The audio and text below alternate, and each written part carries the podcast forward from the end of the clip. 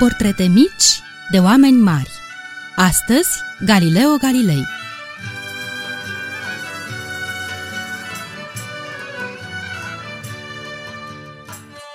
Galileo Galilei, dragi prieteni, s-a născut la 15 februarie 1564 la Pisa, orașul acela din Italia în care există singurul turn înclinat din lume.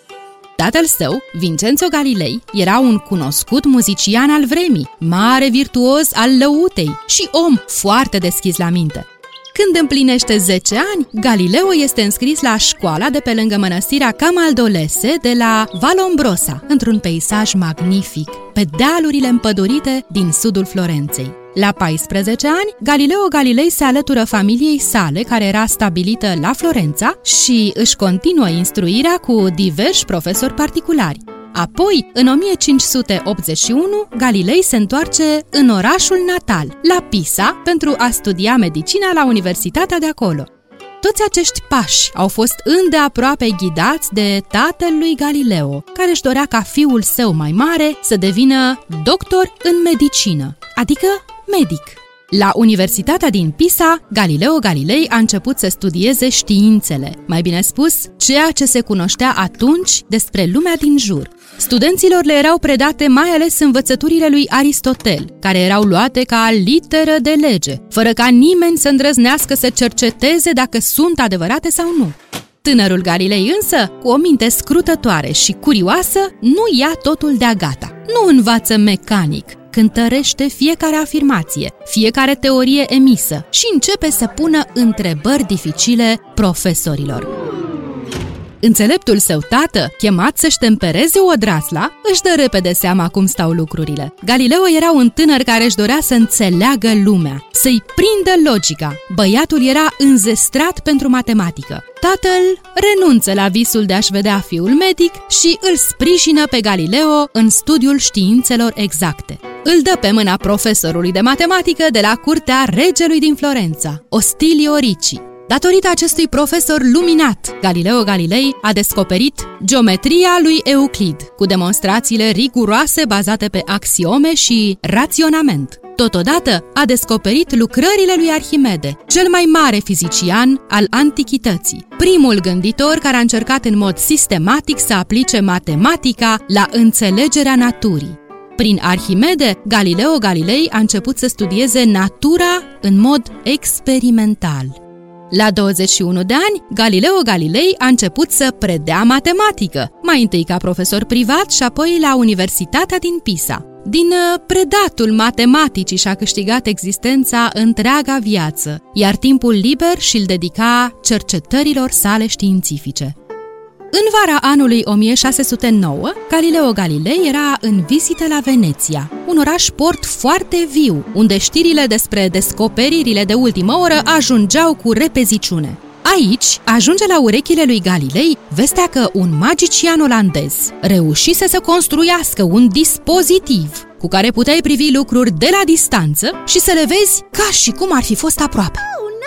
Era vorba despre primul ochean, care fusese inventat cu un an înainte, adică în 1608. Vă dați seama, abia în 1608. Cu alte cuvinte, în 1492, Cristofor Columb a călătorit pe mare și a descoperit America fără să aibă ochean. Poate de aceea marinarul care vedea primul pământul la orizont era răsplătit regește cu o pungă de galbeni. Avea nevoie de ochi buni, nu glumă. Așadar, de cum a aflat de descoperirea olandezului, Galileo Galilei nu a mai avut astâmpări. S-a pus imediat pe studiat problema. A făcut o noapte albă și după 24 de ore de muncă intensă, a construit un astfel de ochean, care mărea de trei ori. L-a perfecționat apoi mai departe, astfel încât noul ochean mărea de 10 ori.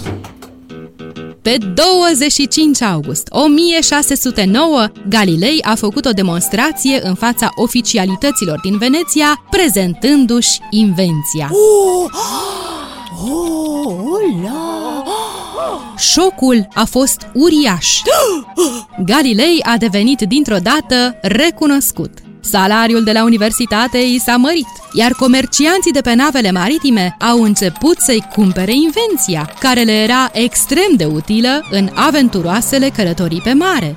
Tot în anul 1609, anul în care Galileo Galilei a inventat luneta, la Augsburg, în Germania, este publicat unul din primele ziare din lume, Avisa Relation oder Zeitung. Londonezul Thomas Ravenscroft, un adolescent pe atunci, compune celebrul cântecel pentru copii Three Blind Mice.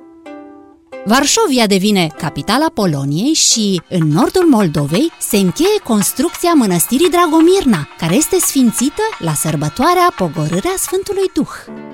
Așadar, Galileo Galilei a inventat luneta, dar nu s-a oprit aici. A perfecționat-o mai departe. Acum aceasta putea mări de 30 de ori. Și apoi, Galilei a făcut un pas incredibil pentru umanitate a îndreptat această nouă unealtă pe care singur și-a construit-o spre cer.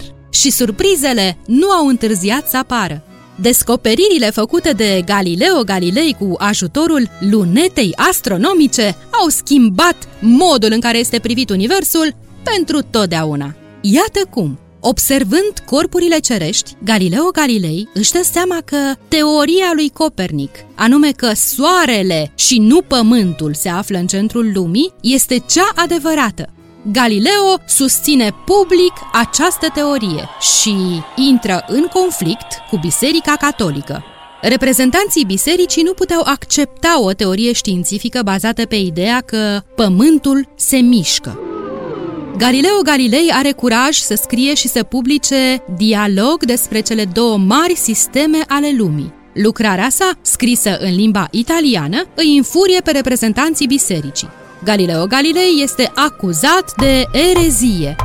Are de ales între a nu renunța la ideile sale și a muri ca un martir, sau uh, a renunța și a fi eliberat, putând să-și continue munca științifică.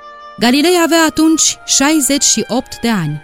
După câteva zile de frământări, Galileo Galilei a ales totuși viața. A fost obligat să recunoască public că sistemul lui Copernic este un fals, iar cartea sa a fost interzisă de biserică. Legenda spune însă că, părăsind sala în care se desfășura procesul, Galileo Galilei ar fi murmurat aproape în sinea lui, Epur si muove, și totuși se mișcă.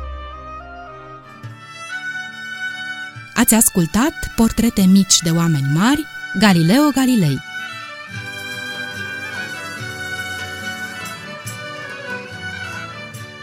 Au adunat toate acestea privind prin sufletul timpului cu dragoste și bucurie ale voastre prietene Lelia și Dana. Și de v-a plăcut, vă așteptăm din nou cu o altă poveste mică despre un om mare. Să trăiți frumos!